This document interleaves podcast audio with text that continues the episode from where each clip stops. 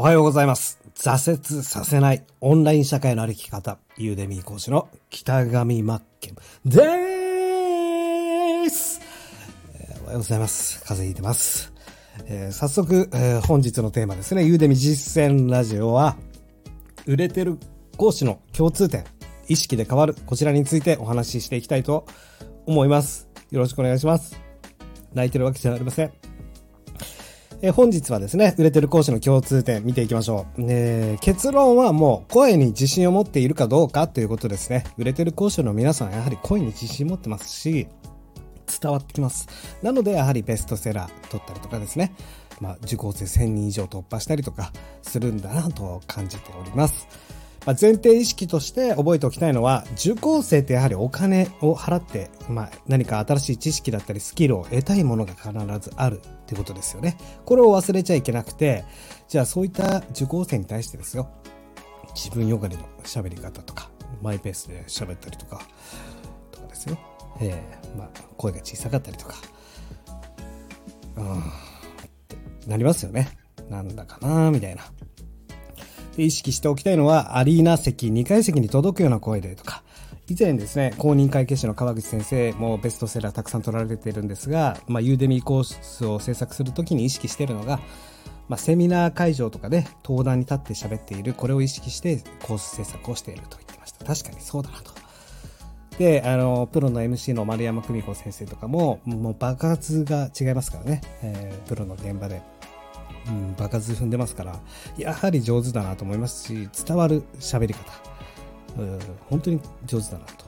まあ、えー人を育てる場だということを忘れちゃいけないよってことなんですね。僕が小学校時代に、えー社会の歴史の先生から、あ当時5、60歳ぐらいだったと思うんですけども、まあ棒読みで、えーまあ声が小さい。でも淡々と自分の伝えたいことだけ話す。まあ結果どうなるかってのは眠たく飽きますよね。もう眠たくなるし飽きるし、早く終わんないかなって思いますよね。もうその先生の記憶なんて本当にないです。何何か教えてもらったのか、何を教えてもらったんだろう。いい国作ろう。鎌倉幕府ぐらいかな。じゃないでしょうかね。本当にね、えープロとして、そういうのはあっちゃいけないなって思っておりますよ。えーまあ、人を育てる場、ユーデミであろうが、ね、えーなんだろう、うん作ったコースをお披露目する場じゃないんですよね。えー受講生という相手がいるんで、その方に対して人を育てる場であり、伝えていく場ではなければいけないということです。まあ、対策としては僕たちどうできるかというと、やはり普段ラジオを使う、これ、これにつきます。ね、意識しながら練習する。えー自信をつけた喋り方を練習していくとか、自信を持った喋り方ってどうなんだろう考えながらラジオで練習していく。もっとわかりやすく言うと、ボイパーですよ。ね、ボイスパーカッション。最初からうまくできる人っていないじゃないですか。ぶっつくパンつくひっつくパンつくパンつくカンつくポンつくカン僕、ね、下手なんですけど、まあ練習したことないからですね。最初からできる人なんていないよということなんですね。でですよ、僕たち、ね、動物代表人間はですね、我々人間は、鳥や猫からしたら人間が言葉を喋ろうが、動物からしたらですよ、鳴き声にしか聞こえないんですよ。で、ウグイスの声とか、ほうほうほうほけきょうとか聞いてる、あ、綺麗だなーって思いますよね。一方、カラス、あーとかって鳴いてても、うるさいなってなりますよね。まあ、その辺のさじ加減も必要になってきますし、心地よくなければいけないですし、やはりそれは練習を積み重ねてなねていかなければいけないんですよ。ね。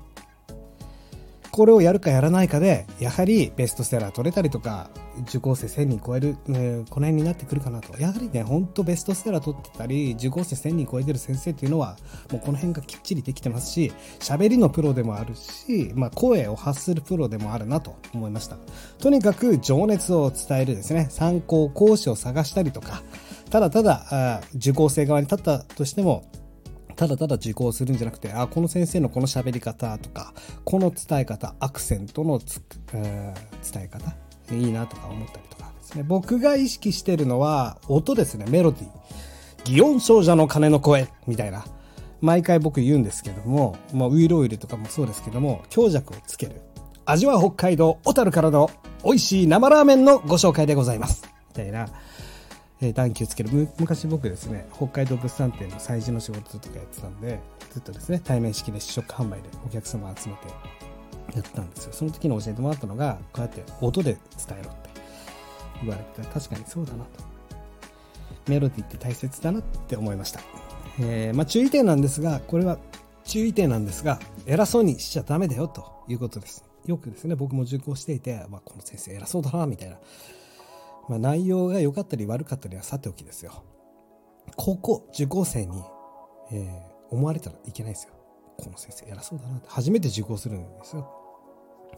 やはり、うん、ちゃんと親切丁寧にでなければいけないし、やはり情熱ですよね。情熱を伝えるっていう僕たちそれが仕事なんですよ。で、でもっと簡単に言うとですよ。これです。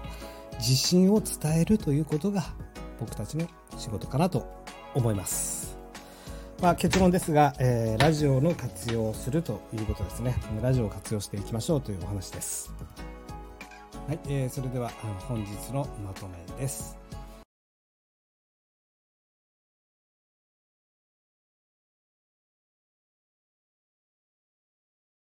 はい、えー、それでは本日のまとめです。売れてる講師の共通点。結論。声に自信を持っている。前提意識受講生得たいものがあるアリーナ2階席小学校時代人を育てる場対策ラジオで意識しながら練習。ボイパー参考講師を探す情熱を伝える注意点偉そうにしちゃダメラジオの活用。ありがとうございました。本日も頑張っていきましょう。北上真剣です。